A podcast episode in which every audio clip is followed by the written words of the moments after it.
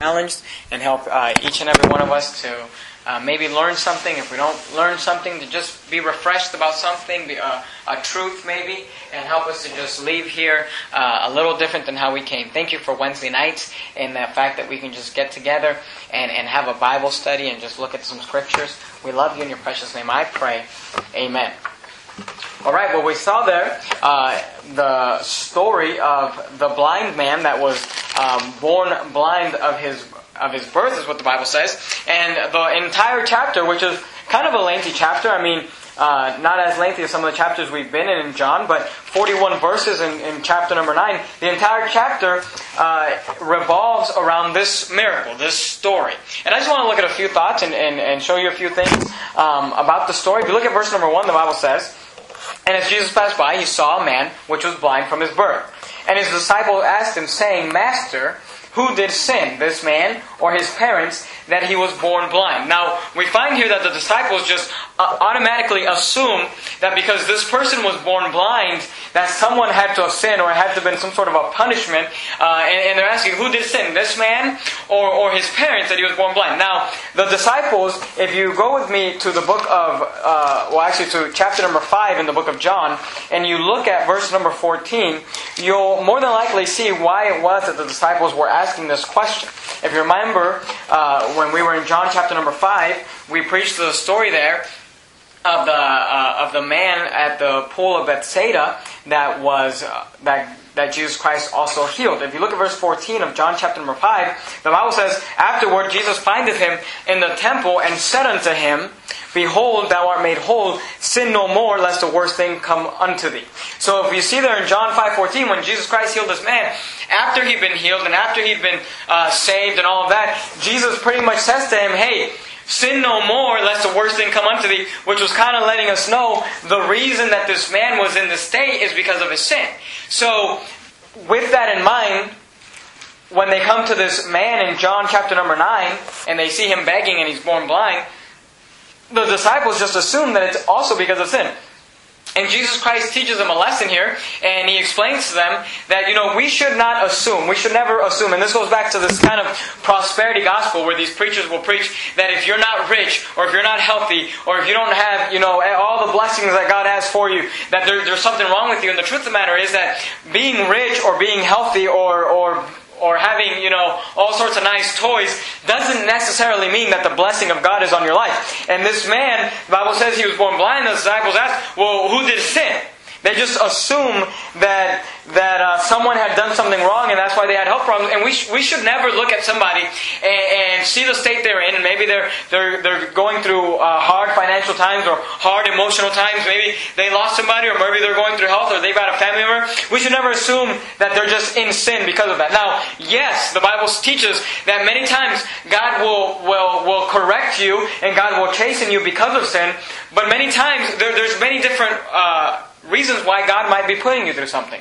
I preached a sermon one of the very, uh, I think it was the second or third Sunday uh, that, that that we started the church, and I preached a sermon entitled, um, what was the name, title of that sermon? Uh, Your Best Life Now with a big old question mark. And we were preaching about that, that, that prosperity gospel. And, and we went through and showed from the Bible all the many different reasons why God might put somebody through something um, like this. And if you look at verse number 3 in John 9, God, Jesus Christ answers the disciples. He says, Jesus answered, Neither hath this man sinned, nor his parents. And look what it says, but that the works of God should be made manifest in him. So Bible says in John 9 3 that the whole reason that this man, and we don't know how old he is, but we saw there in the chapter uh, when they talked to his parents, they said, hey, he's of age, he's an adult, he can speak for himself. And the whole reason that from birth this child grew up through his teenage age and teenage years and up to his adult years being blind eh, and the reason that God put him through this the whole purpose was for this moment in time when Jesus Christ would pass by him and they would have this conversation and this event this episode in the Bible would happen Jesus would heal him and the Bible says that it, that it was done so that the works of God should be made manifest in him. I was talking to somebody today and um, we were talking about uh, Christmas time, and it was a different preacher, and, and, he was telling me about what they what he preached on for Christmas, and uh, I was telling him what I preached on for Christmas, and I was telling him about this point, and, and this point in, in this in this sermon reminds me of what's going on here. And I was telling him how how uh, when, when, I was preaching on, on, Christmas there in Luke chapter number two, something that jumped out at me that I'd never really seen before in, in Luke two is that the Bible says it starts off that Caesar Augustus had the entire world be taxed. And it, I never really thought about the fact that obviously at that time, under the Roman Empire, uh, the whole world was under the Roman Empire, and we understand it wasn't the entire world, but the, the civilized world at that time. And that Caesar Augustus literally had the entire Roman Empire, the entire civilized world be taxed and they had to go back to their homeland.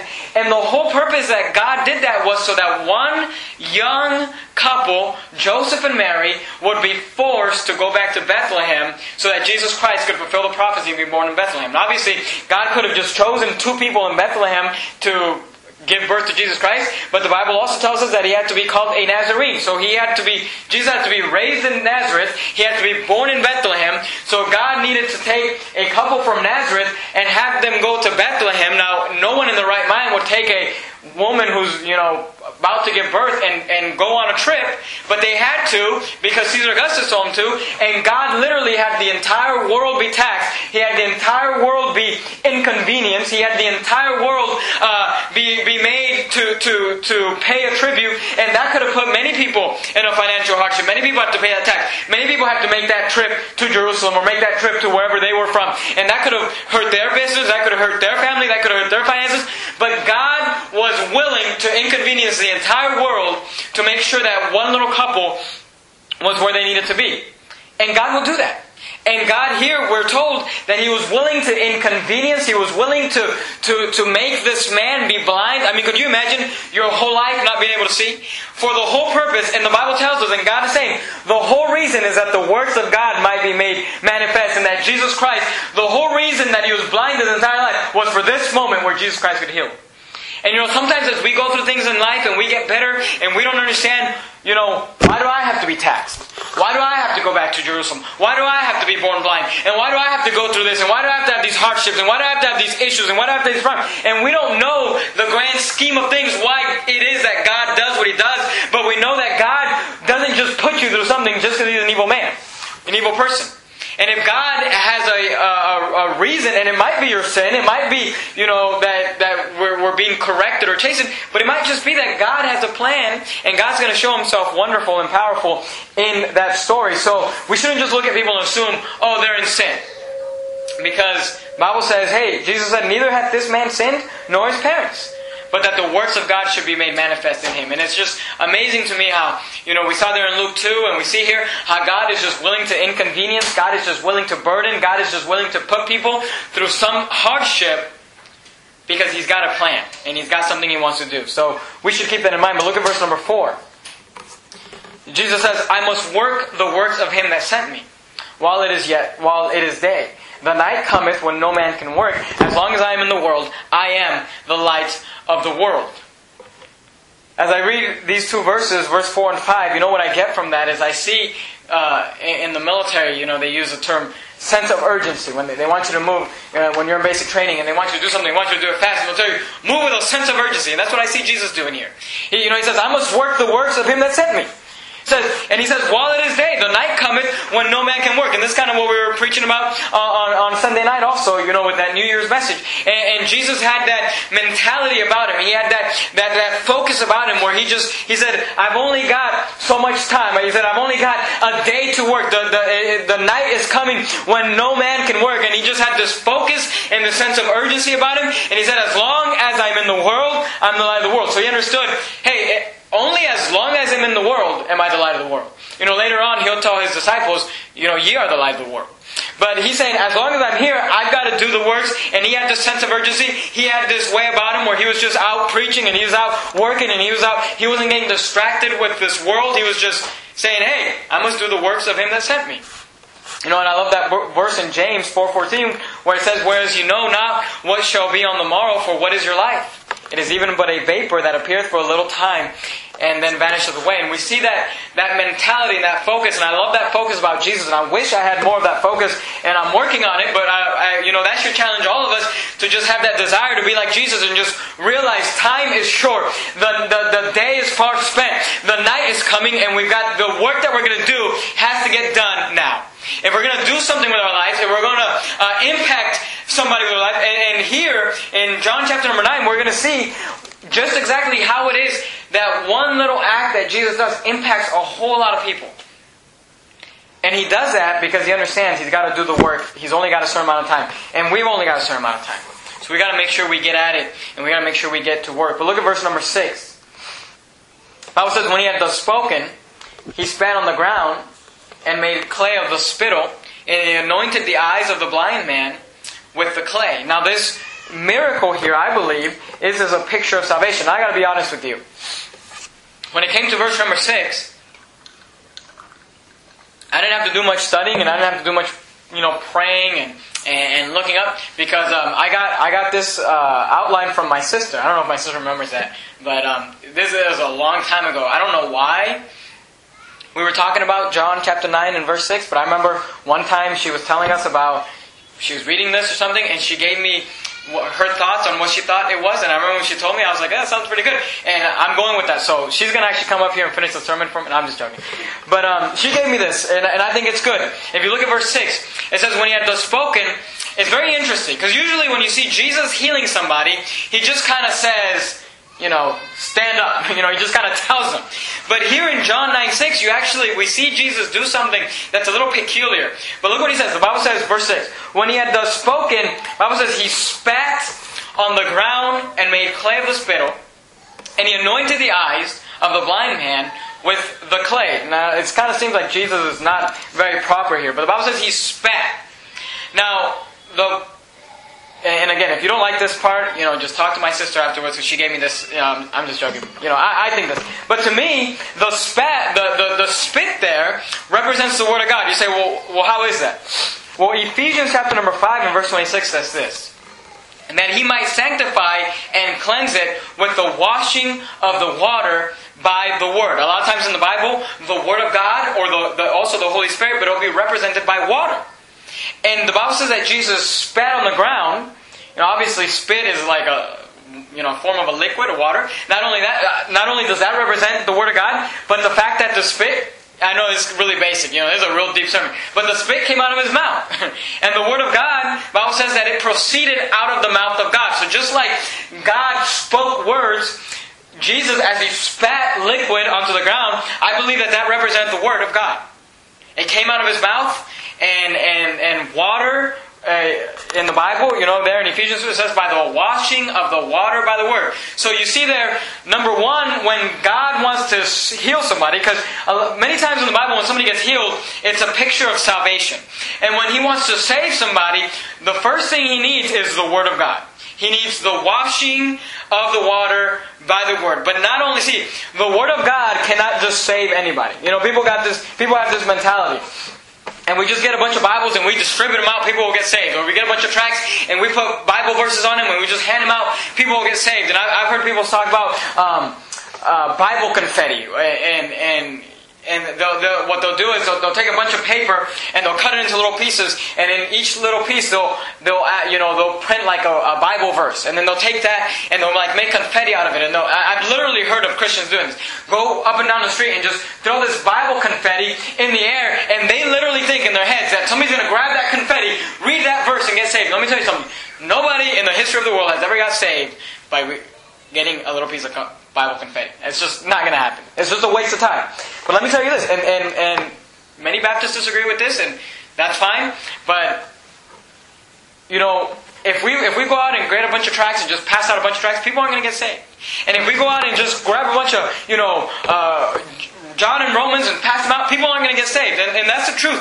The Bible says that you need the Word of God to get saved. But you know what else you need to get somebody saved? Is a human being explaining to them how to get saved. And that's why the Bible says that Jesus, he took, he, he spat on the ground. He said, well, what does the ground represent? That represents a human vessel.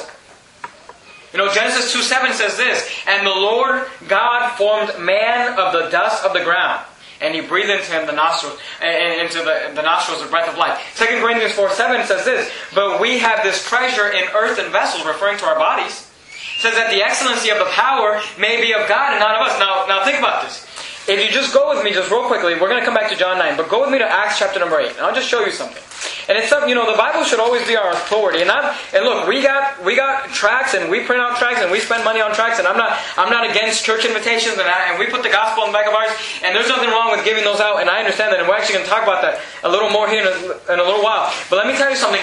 If you go around and, and, and if we we could spend hours just putting invitations on people's doors, and unless if we don't knock on somebody's door and actually speak to somebody, those people aren't going to get saved. And if you look at Acts chapter number eight, let me just show you something. Uh, look at verse number. I don't have this. I didn't have it in my notes, so let me just find it real quick. Look at verse twenty-eight. Actually, look at verse 27. Bible says, And he arose and went, and behold, a man of Ethiopia, an eunuch of great authority, under Candace, the queen of the Ethiopians, who had the charge of all her treasure, and had came to worship for, uh, for to, uh, came to Jerusalem for to worship. So, just so you understand the context, uh, Jesus, or the, the angel of the Lord came to Philip, and he said, Hey, I want you to go to a certain place. I want you to go preach to this man. And he finds this man, uh, and it's this Ethiopian eunuch. Look at verse 28 he was returning and sitting in his chariot and read Isaiah the prophet. So this eunuch was sitting in his chariot. He's a great, a man of great authority. He, he worked for the queen of Candace uh, of the Ethiopians. He, he was a eunuch. He was in his chariot. He was reading the book of Isaiah. Look at verse 29. Then the Spirit said unto Philip, Go near and join thyself to this chariot. And Philip ran hither to him and heard him read the prophet Isaiah and said, Understandest thou what thou readest? Now look what he says. He's reading the book of Isaiah, and if you study what he's reading about Jesus Christ dying on the cross, and Philip, he asks this question. He says, Understandest thou what thou readest? And look what verse 31. Look what the man responded. And he said, How can I, except a man should guide me? And he desired Philip that he would come up and sit with him. And look at verse 32. Well, let's, let's skip the verses. You can, you can see there what he's reading. Um, look at verse 35. Then Philip opened his mouth and began at the same scripture and preached unto him Jesus. Now, could we just grab a bunch of book of Isaiahs, pass them all around the city of Sacramento, and we just know that people are going to get saved? Acts chapter number 8. How can I? Except a man should guide me. So look, just giving, you know the only time somebody gets saved by reading a Bible tract? Here's the only time somebody gets saved. When someone has already explained the gospel to them, and they reject it, and then they think about it, because the Bible says the word of God will not come back void, and that seed is planted in their heart, and they think about it, and they think about it, and then maybe they pick up a, a Bible uh, tract, and they start reading it, and it says, you know, for all have sinned and come short of the glory of God, and, and it says, you know, that the wages of sin is death, and, and they start reading, you know, for God so loved the world that He gave His only begotten Son, but you know, they only under, because the Spirit the, the, the, the natural man cannot understand spiritual things. No man that is not saved could pick up the Bible and just understand it. They can understand it after somebody has explained to them, but nobody's going to pick up the book of Isaiah and get saved. And that's, that's just the truth. No one's going to get, uh, you know, John and Romans and, and just read it and get saved. There's got to be a sower. The spit wasn't enough to heal a man. He had to take ground, which represented a man, and he mixed them. And he said, and what God was teaching, what Jesus was teaching, is when you take the word of God and you take a human vessel and you go out, then you can heal somebody from their sickness. Then someone can get saved. But simply giving somebody a Bible is not going to save anybody. And the only time you find somebody in the Bible who's reading the Bible, who's not saved, who's gonna get saved, they Philip asks, understand this what I read? He says, I don't understand this at all. Says, How can I? And what does Philip do? Like a good soul winner, gets up, and the Bible says he opens his mouth and begins to preach Jesus Christ. So how do people get saved? They need do they need the Word of God? Yes. But they also need a human vessel. You, that's why Jesus didn't just spit in his eye because that, well, that would have been rude, number one. But he spit on the ground, and he took ground, and he took the spit, and he took the water, and he took the earthen vessel, and he took the word of God, and he takes a man, and he sends him out. And look, I'm all for passing out invitations. If, if I'm at, you know, if you're at the drive-through and you don't have time to give somebody a gospel, give them an invitation. You say, "Oh, do you think that invitation is going to get them saved?" I don't know. I know this. It's free advertising. you know, I mean, if you think of, if you, and we'll, we'll get more in, into that here in a little bit, but Look, look at uh, so so that's so I believe that. I believe that's what the what the picture there is. God uses His word and a human vessel to heal someone from their sin sickness. God used his spit that came out of his mouth, and he used ground, and he made clay, and he healed this man. And I believe that's a picture of soul winning. That's a picture of salvation. Do you need? Can you? Can can a man just go? Here's another thing. I don't believe that someone can just go go talk to somebody, never open the Word of God, never quote a verse to him, and just explain to him. Oh, let me explain to you in my own words. Jesus died on the cross. That won't save a man either. My words are not, the Bible says that the Word of God is quick and powerful. You need both. You need the Word of God, but not just the Word of God. You need a human vessel. You need a human vessel, but not just a man. You need the Word of God. You need both of them. And that's what I believe Jesus is uh, illustrating here. But look at verse 7 in John chapter 9. Verse 7. Another reason why I believe that this is a picture of soul winning is because of uh, the following uh, verse. Verse 7, Bible says, And said unto him, look what he says, Go wash in the pool of Siloam, and look what the Bible says, which is by interpretation sent. He went his way therefore and washed and came seeing. See, God never saves a man without sending a man. And we should never forget that. God will never save a person without sending him. It's funny that God, Jesus uses this illustration of soul winning, and, and he gets this man saved, you know, healed. He's not actually saved. We'll see that in a little bit. But he heals this man, which is a picture of salvation. And then the very next verse, he says, he says, go to the pool of sent. Bible says in John, well, let, us go there. I don't know where you're at, if you're still in Acts or not, but go, go with me to the book of John, chapter number 20. And look at, look at what Jesus said. John chapter number 20, and look at verse 21. John chapter number 20, and look at verse 21. John 20, 21. Then said Jesus to them again, Peace be unto you. As my Father hath sent me, look what it says, even so send I you. So when Jesus, you can go back to John 9 now if you like, but when Jesus healed this man, the very next thing he, he associates with this man is this word, sent. God does not save a man without sending a man. God does not give salvation without giving a commission. And the very first thing, and you know what? I, I feel like I, I, talk about this too much, but you know, the Bible talks about it. But I, I honestly believe that as a Christian, the only purpose, I mean, the only purpose that God keeps us in this world is for this soul winning. That's it. Otherwise, why wouldn't He just take us to heaven? Know, when somebody gets saved, when somebody uh, prays and asks Jesus to save them, why not just rapture them up right then? Why not just kill them and take them to heaven? I mean, wouldn't it be better for us to live in heaven? Away from the sin, away from the temptation, away. But here's why. Because immediately after you get saved, God expects you to be sent. God expects you to go. You say, well, how soon after salvation should I go soul winning? The next verse. Because the next, you know, he heals him in the very next verse. The very next thing, immediately he says, he says, go, go to the pool of sent. Because God does not save you without sending you. And Jesus Christ said, Even so send I you. And what Jesus was saying was, his mission in life was, I mean, the Bible says that the Son of Man has come to seek and to save that which was lost. His purpose in life while he was here, other than dying on the cross to pay for our sins, which, which was how he gave us salvation, was to go and get people saved. And Jesus, what he's teaching here is that that is our purpose. And we can go to church, we can read nine chapters a day, we can read the entire Bible 50 billion times before we die, and we can pray, and we can fast, and we can tithe, and we can be faithful at church, and we can do all sorts of stuff. And if we're not a soul winner, we failed at life. Because the purpose of a Christian is to get somebody else saved. You know, that's it. I, I had the wonderful blessing um, last night to lead one of my coworkers to, to, to the Lord. Um, you know, after work, we were already dismissed, uh, and and and we you know we were talking, and after giving the gospel, he bowed his head and accepted Jesus Christ as his personal Savior. And you know what? I believe, and, and, and, and, I'm not saying this to gloat, I'm honestly not, but I, I, was driving home last night and I was just praising the Lord that this person got saved because this individual is somebody who I really like. I've worked with him for many years now, and um, I've attempted to give him the gospel like two or three other times. I was just telling my wife, I've attempted to give him the gospel, and every time I try to, you know, when you're at work, it's different than when you just knock on somebody's door, you just kind of get to it. You know, you're like, we're from Verity Baptist Church, you know, if you die today. But when you're at work, you know, you want to be a little more um, subtle.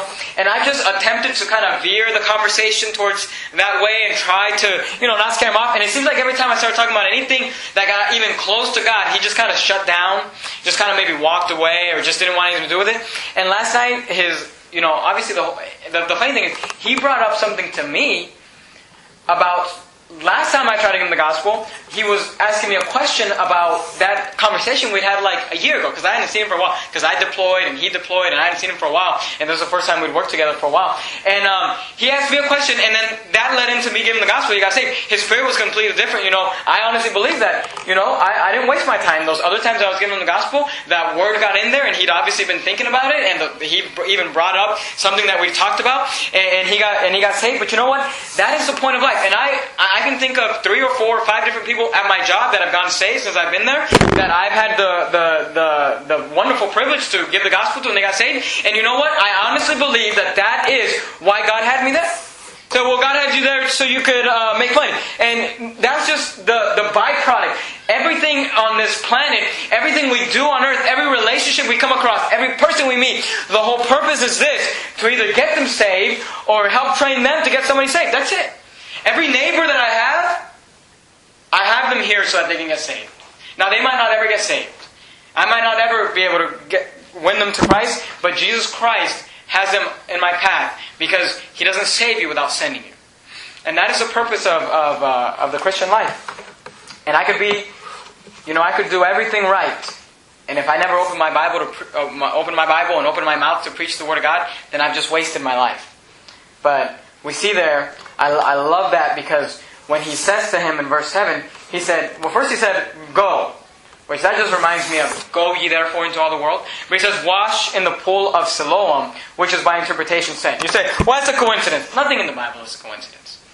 Obviously, the fact that it's even mentioned, it serves a purpose. And I just like that, that he, the, the picture is there that he got saved, and then immediately he says, go, I send you.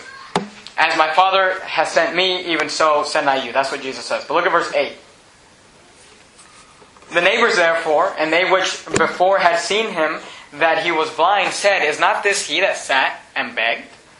Some said, This is he. Others said, He is like him. But he said, I am he. Therefore said they unto him, How were thine eyes opened? He answered and said, A man that is called Jesus made clay and anointed mine eyes and said unto me, Go to the pool of Siloam. So you notice Jesus didn't tell him he spat on the ground. He just he just said, Hey, he just made clay, you know, and, he anointed my eyes. And he said, Go to the pool of Siloam and wash. And I went and washed and I received sight. Then said they unto him, Where is he? He said, I know not. They brought to the Pharisees him that aforetime was blind and it was the Sabbath day when Jesus made the clay and opened his eyes. Then again the Pharisees also asked him how he had received the sight. He said unto them, He put clay upon mine eyes, and I washed, and I do see. Therefore said some of the Pharisees, This man is not of God, because he keepeth not the Sabbath day. Others said, How can a man that is a sinner do such miracles? And look what it says. And there was a division among them. Now I'm always amazed by the Jews, and I won't get into it because we've gone into it before, but I'm always amazed by the hypocrisy of these Jews. I mean, I don't understand what these people did on the Sabbath day. Uh, they, they must have just like laid in bed and just not, you know, not even opened their eyes because, I mean, the Bible makes it clear, obviously the Sabbath day you weren't supposed to go to work. I mean, is it really work to spit on the ground and pick up dirt, you know, and, and, and put on, I mean, the, the hypocrisy of these people is amazing. I don't know what they did on the Sabbath day, but obviously Jesus is not sinning by doing this on the Sabbath day. But but you notice they start arguing, and at the end of verse 16 it says, there was a division among them. And really, that's what Jesus does. You know, we, we ought never be surprised when Jesus Christ in our life causes a division. The Bible says in Matthew chapter number 10, in verse 34, you don't have to turn there, but it says, Think not that I am come to send peace on earth. I came not to send peace, but a sword. This is Jesus speaking. Says, For I am come to set a man at variance against his father, and a daughter against her mother, and the daughter in law against her mother in law, and a man's foes shall be they of his own household. And Jesus said, Look, if you if you add Jesus to your life, there's going to be division. There's going to be people who are just going to be against you. There's going to be people who just do not like you. There's going to be people who you're going to have to divide yourself from. There's going to be there's just going to be division. That's what Jesus does. I mean, Jesus gets inserted into the life of this little community here. And the Bible says there was division among them. That's just the presence of Jesus will cause division. So when you start having problems, you know, with family members because of Jesus Christ, when you start having problems at, at work and you don't really understand, man, what, what's going on? Where is this persecution coming from? Where is this, where is this coming from? When you start having problems with neighbors or friends or, or whatever, just, just realize the fact that Jesus is part of your life is just going to bring division. Because that's what Jesus does. But look at verse 17. And they say unto the blind man again, What sayest thou of him? That he hath opened thine eyes. He said, He is a prophet. But the Jews did not believe concerning him that he had been blind and received a sight until they called the parents of him that received sight. So the Jews are like, Nah, I don't believe this guy's blind. I don't believe, I think he's faking it. But then they call his parents, and look what it says in verse 19. And they ask them, saying, Is this your son, who ye say was born blind? How then doth he now see? His parents answered them and said, We know that this is our son, and that he was born blind. But by what means he now seeth, we know not. Or who hath opened his eyes, we know not. For he is of age. Ask him, he shall speak for himself. So they're just pretty much like, Well, if we don't know, he's a, he's a grown man, ask him. But look at verse 22. These words spake his parents because they feared the Jews. For the Jews had agreed already that if any man did confess that he was Christ, he should be put out of the synagogue. And that's kind of a sad statement, but you, you know, we should never allow people to intimidate us.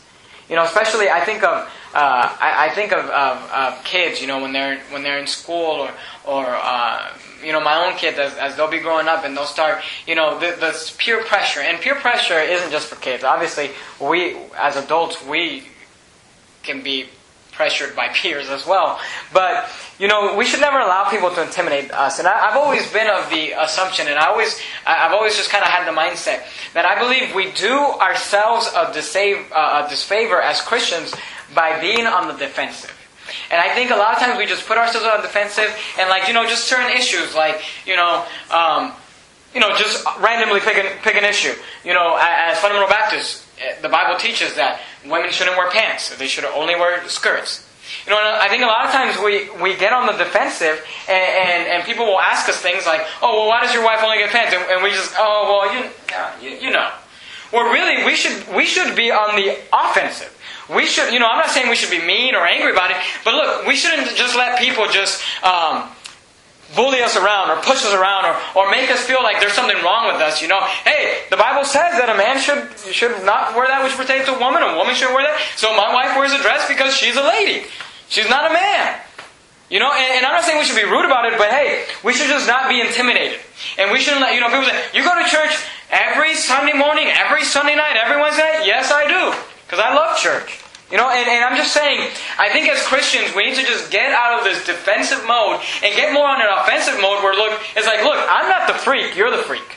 You're the weirdo with your spiked hair and your dyed hair and your weird music and you're dressed like an idiot. I mean, you're the, world is the one who should be ashamed of themselves, not us. You know, but this this this family here, you know, they should be siding with Jesus. They should be glad that Jesus healed their son. And instead, they're just kind of like, oh, well, you know, we don't know. Ask him. And it says because they feared the Jews. And fear is always a bad thing. The word fear is always a negative thing in the Bible. Unless you're fearing God, it's always a negative thing. So don't allow yourself to be intimidated. I'm not saying we should be rude or harsh or anything like that, but, you know, we shouldn't let people just look down on us and make us feel like we're like there's something wrong with us because we love God or we have stand. You know, you listen to that kind of music. You you sing those hymns. Is like yes, I listen. You know the garbage you're listening to. So you know, just don't don't don't be on the you know that's especially kids. You know, you'll you'll save yourself a lot of trouble if you just get on the offensive and you you make them feel like they're weird. You know. Anyway, look at verse twenty three. Therefore said his parents, He is of age, ask him. Then again called they the man that was blind and said unto him, Give God the praise. We know that this is that this man is a sinner. Now, again, I'm just amazed by these by, by these people. They make these statements and they aren't even thinking about. They're like, we know that this man is a sinner, but if somebody would have questioned them and said, "Oh, really? What sin have you seen Jesus do?" They wouldn't have been able to give one. You know why? Because Jesus never sinned. You know, so they just make these statements. We know that he's a sinner. Oh, really? Name one. What have you seen him do? You know, these these these Jews and these Pharisees are just hypocrites and they're just speaking without even knowing what they're talking about. Look at verse 25. He answered and said, Now, now here's something interesting. The man said, he answered and said, Whether he be a sinner or no, I know not. One thing I know, that whereas I was blind, now I see. Now, something very interesting. The blind man is not saved yet. We're going to see here in a little while he gets saved. But this blind man is not saved yet. Now, when Jesus healed them, that was a picture of salvation. When Jesus told them to go wash, that was a picture of the commission of soul winning. But this, the man himself isn't even saved yet. And you know, we, we need to make sure as we study our Bibles and we, we look at scriptures, um, we need to make sure that we differentiate the illustration from what the Bible is actually saying. A lot of times the Bible will use an illustration. A lot of times the Bible will use a picture. A lot of times the Bible will use a parable. And there's nothing wrong with those things and those are good things and they're good preaching and all that. But you know what? Sometimes a parable is not just going to match up perfectly to what somebody's trying to get it to teach. We should we should never you know we shouldn't just say oh you know what happened I thought the man got saved when when he got no that's just a picture of salvation. You know we need to make sure we understand in the context this man isn't saved yet. That was just a picture of him getting saved. And sometimes people will make entire uh, doctrines and entire religions based on a parable when there's a very specific commandment that teaches against whatever that person is trying to push. You understand what I'm saying? So we need to be very careful that we, the, the parables in the Bible and the illustrations in the Bible, they always need to be, they always need to match up to what the Bible is actually saying, statements that the Bible is saying. Um, we should never take the illustration above a statement. A statement is always uh, correct in the Bible. And obviously this man isn't saved. Um, but look at Look at verse 26. Then said they to him again, What, what did he to thee? He opened, how did he open thine eyes? He answered them, I've told you already. Now I think it's kind of funny because the man starts getting an attitude with them. Because they've already asked him like four different times. And he's told them.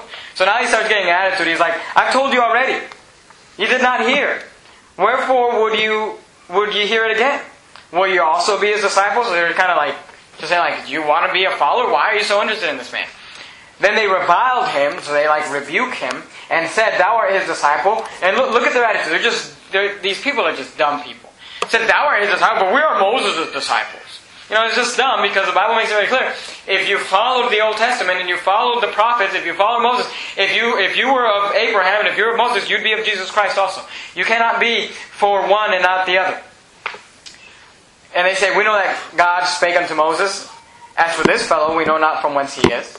The man answered and said unto them, Why, herein is a marvelous thing, that you know not from whence he is, and yet he hath opened mine eyes. And here's another thing. They're like, we don't know where this man is from. That's what that word whence he is. Like, we don't know where he's from. Well, we've already looked at many passages in the book of John where they're arguing about where he's from. They're arguing about the fact that he's from Nazareth and he's from Bethlehem. And they're saying, well, we know that Christ comes from Bethlehem, but he doesn't come from Nazareth. And they're, you know, the same Pharisees are just contradicting themselves over and over. If you just look at their arguments, it, they make no sense because unsaved people cannot understand the Bible.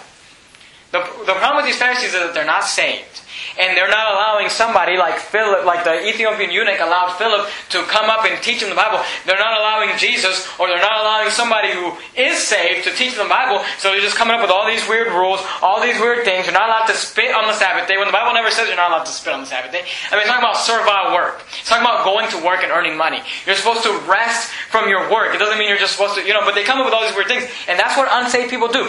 Go, you know I mean, don't do it. But go talk to a Jehovah's Witness. Go talk to a Mormon. Go talk to a Catholic. And come up with all sorts of weird things. Jesus, you know, you take this bread and it turns into Jesus' flesh in your mouth. Or, you know, you got this special underwear you wear when you're a Mormon. All these weird, crazy things. I mean, I don't know if you know that. You should, you know, YouTube it. There's a lot of funny things about YouTube. But these Mormons, they have these special holy underwear they wear that they, you know, and, and some of the real, like, really deep Mormons, like, they don't take it off for any reason. Like, even showering. They just wear this weird. You know, it's like, where do they come up with this stuff? Same with the Pharisees. Where do they come up with this stuff? They're not saved. That's the problem. They don't have the Holy Spirit of God. In order for somebody, in order for them to say, if they're going to get saved, they're going to get saved because somebody explains to them the gospel. And then once they get saved, they have the Holy Spirit. Then the Bible says the Holy Spirit's going to teach them the Bible. But until then, they come up with all these crazy, loony, weird things. Why? Because they need somebody to explain to them the Bible.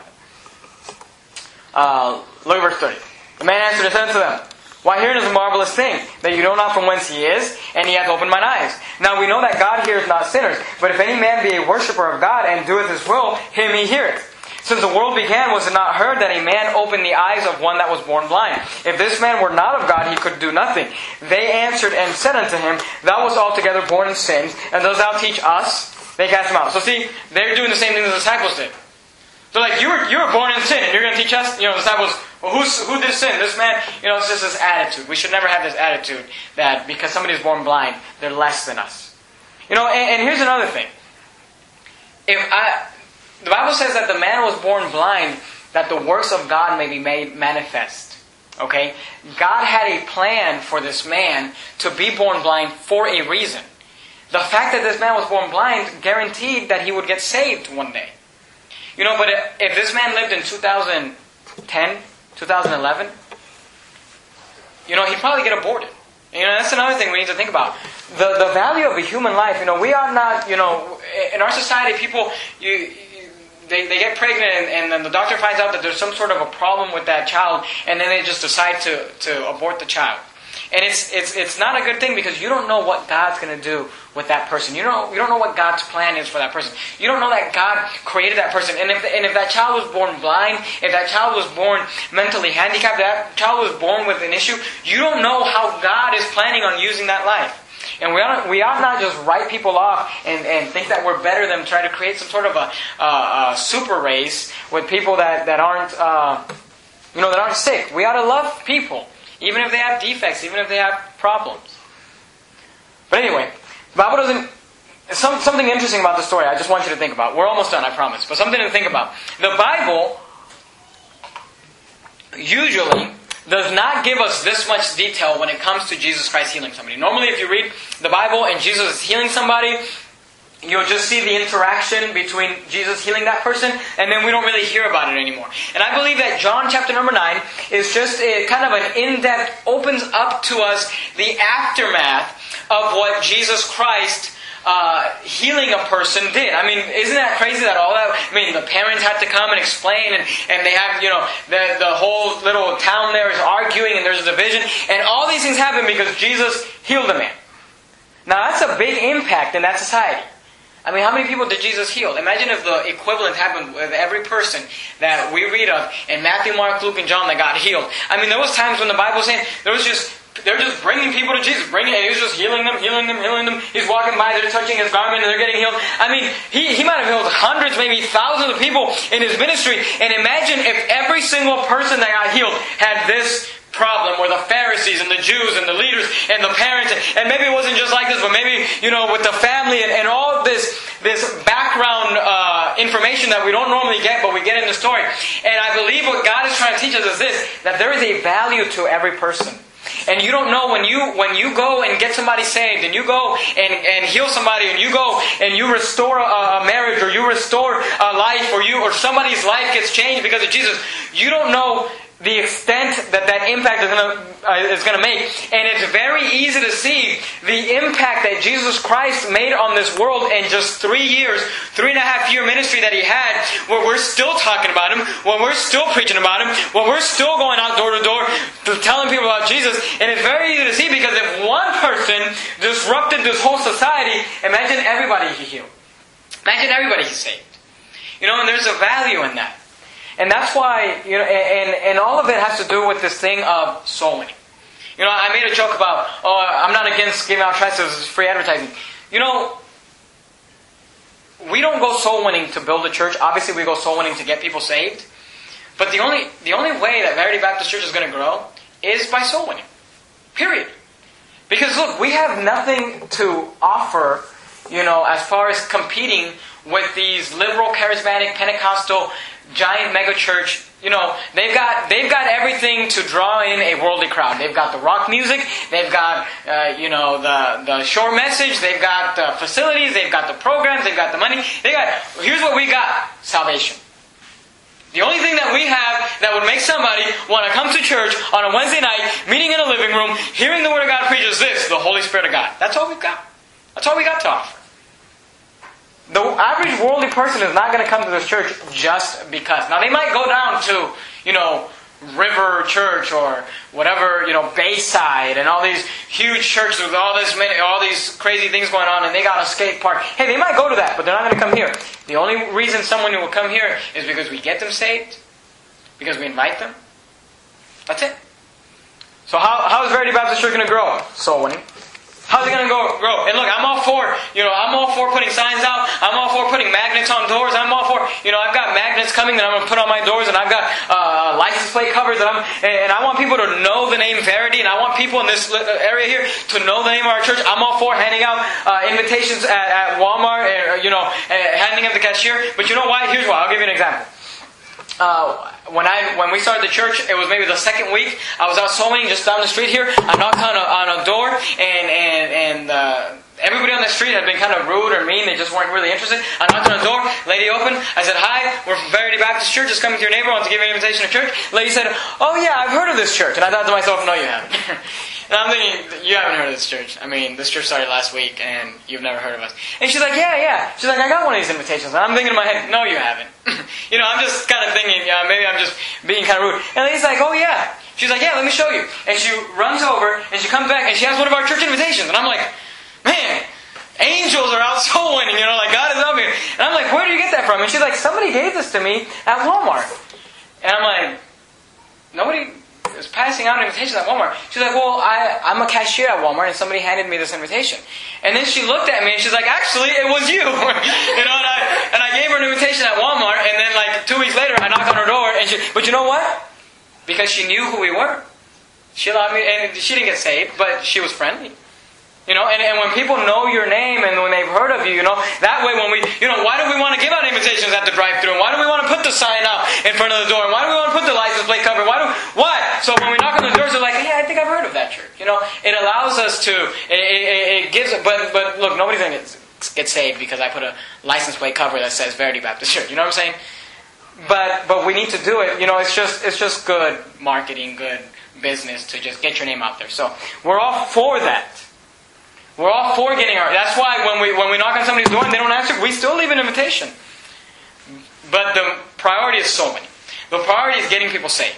The priority is restoring people's lives. The priority is obviously getting somebody saved. But if we're out there, we might as well get the name out there too. Because hey, somebody might say, Yeah, I've heard of this church. And you're thinking in your head, No, you haven't. But it was good. You know, it was a good thing. So look at verse 35. John 9 35. Jesus heard that they had cast him out. And when he had found him, he said unto him, Dost thou believe on the Son of God? He answered and said, Who is he, Lord, that I might believe on him? So notice he's not saved yet. Jesus is going to get him saved right now. Look at verse 37. I think this is the sweetest part of this story. If you just read it, it kind of goes by by you uh, real fast, but I, I love what Jesus says here. Look at verse 37 in John 9. Bible says, And Jesus said unto him, because he asked him, you know, does thou believe on the Son of God? He said, Who is he, Lord, that I might believe on him? And Jesus said unto him, Thou hast both, look what he says, seen him, and it is he that talketh with thee. Now I think that's just a sweet thing that Jesus would say. And I don't know, you know, that stood out to me because I don't know that there's any other time in the Bible, and there might be, I didn't really look into it. But I couldn't think of any other time when Jesus said, Thou hast both seen him. But I think it's a sweet thing because you got to keep in mind, this man was born blind. This man has seen the first images in his life that he's ever seen in the last 24 hours. And when Jesus healed him, and he said, Who is he, Lord? He, he brings to his attention, he said, You've seen him, and is he that talketh with thee. You know, I think that's just a beautiful thing. He's just showing him, you know, I love you. I care about you. I healed you. If you remember, when Jesus healed him, he, he spat on the ground and he made a clay and he put it on his eyes and he told him to go wash. The man never saw Jesus. Remember when they asked when they asked him, you know, where is he? He said, I don't know. Because he never actually saw him. He had the clay on his eyes till he washed it off. Then his, you know, and that's a picture of salvation too. You know, you're saved by faith, blind faith. You don't, you don't see God, you don't see Jesus, you just believe. He, just, he didn't see Jesus heal him. He just believed. He just went. He watched, and he could see. But now, I, it's just uh, to me, it's a beautiful thing that that he asked, "Well, who is he, Lord, that I might believe on him?" And he said, "You have, you're seeing him. You've seen him, and he with thee." And he said, "Lord, I believe," and he worshipped him.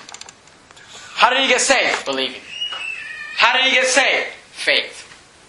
That, that's salvation. I mean, I, I, I've just decided it doesn't matter how many times I have to say it, doesn't matter if I sound like a broken record. I just decided every time the Bible says it, I'm going to bring attention to it. And it seems like multiple times a sermon, eh, it seems like you can't go through a passage in the book of John, in the book of Romans, in the book of Acts, in the book of Genesis without this word coming up believe. What is salvation? Believe. Faith. Is salvation getting baptized? No. Is salvation, and here's, here's the thing, I'll be honest with you. Fundamental Baptists have gone into this mentality that you must repent of your sins to be saved, and that's wrong. That's heresy. If I must repent of my sins to be saved, then I'm performing a work. If you, in fact, let me, let's just look at it real quick. I, I, I know I told you we're almost done, but go with me to the Old Testament, to the book of Jonah. This isn't in my notes either, but um, I think it's it's interesting. Something we must we must understand this. Look, look at Jonah, chapter number uh, 3. Look at verse 10.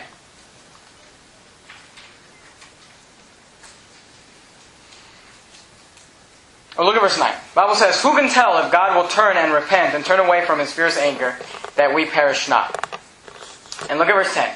And God saw their works that they had turned from their evil way according to Jonah chapter number 3 and verse 10, when somebody turns from their evil way, God calls that works. Bible says, and God, when Nineveh repented and they turned from their wick, evil ways, the Bible says in verse 10, and God saw their works that they turned from their evil way. So some Baptist preacher tries to come up to you during some conference or some camp or some preaching thing, and they say, you gotta turn from your sins. You gotta repent. And here's what they say. You gotta repent of your sins. And repent means you turn from your sins. And you turn from sin to the Savior. And you know, according to the Bible, when you turn from your evil way, God says that's works. And the Bible says that we are saved by grace, not of works. You know, and then look at this. And God repented of the evil that he had said, and he would do that he would said he would do unto them, and, and he did it not. Grab a concordance, look up the word repentance. You're going to find that in the Bible, God repents more times than man repents. I mean, God repents all over the, the place in the Old Testament and and uh, in the Bible. So the word repent means it does mean to change your mind. You know, God was going to destroy Nineveh. They got right with God, and then He changed His mind and said, "I repent of that," and He didn't destroy them. And then later on, he destroyed them in, in another passage there. But um, you know, after hundreds of years of them going back to the to their evil way. But you know, you do have to. And look, I believe in repenting for salvation, not turning from your sins. You know, but you've got to change. Eh, look, if if uh, if if, uh, if there's a Catholic and they believe that they're saved because they because they take the sacraments and because they got catechized and because they got baptized, and then they're going to put their faith in Jesus Christ, they've got to decide. They've got to repent from that belief. They've got to repent from believing in the Catholic Church, and they've got to turn to Jesus. But none of that means changing your life. None of that means being a good person. None of that means turning over a new leaf. That's just a change. You, the Bible says you repent from dead works and you and you believe. Salvation is believe on the Lord Jesus Christ. It's, it's, it's all over the Bible. It's believing, believe, believe, believe, believe. Well, what do you repent of? Unbelief. Well, I used to believe in, in Muhammad. That means you didn't believe in Jesus Christ. So you got to repent from that unbelief and believe in Jesus Christ. I used to believe in the Catholic Church. You got to repent from that unbelief and believe in Jesus Christ. Does, does it mean I got to stop drinking? No. That's works. Does it mean I, I, I got to stop fornicating? No, that's works. Now look, you should stop fornicating, but not to be saved. Because, very clear, and God saw their works that they turned from their evil way. If you turn from your evil way, God says that's works. And if you are doing that to get saved, repent of your sins, it's works. And the Bible says it over and over and over and over. He said, believe. And the Bible says that the man believed there and, and he got saved, and that's what the Bible is. And, and do, do a word study of the word repent, of the word believe, and you're going to find uh, that the Bible is very clear about that. So let's go ahead and bow our head to have a word of prayer. Dear Heavenly Father, Lord, we love you so much. Thank you for your Bible. Thank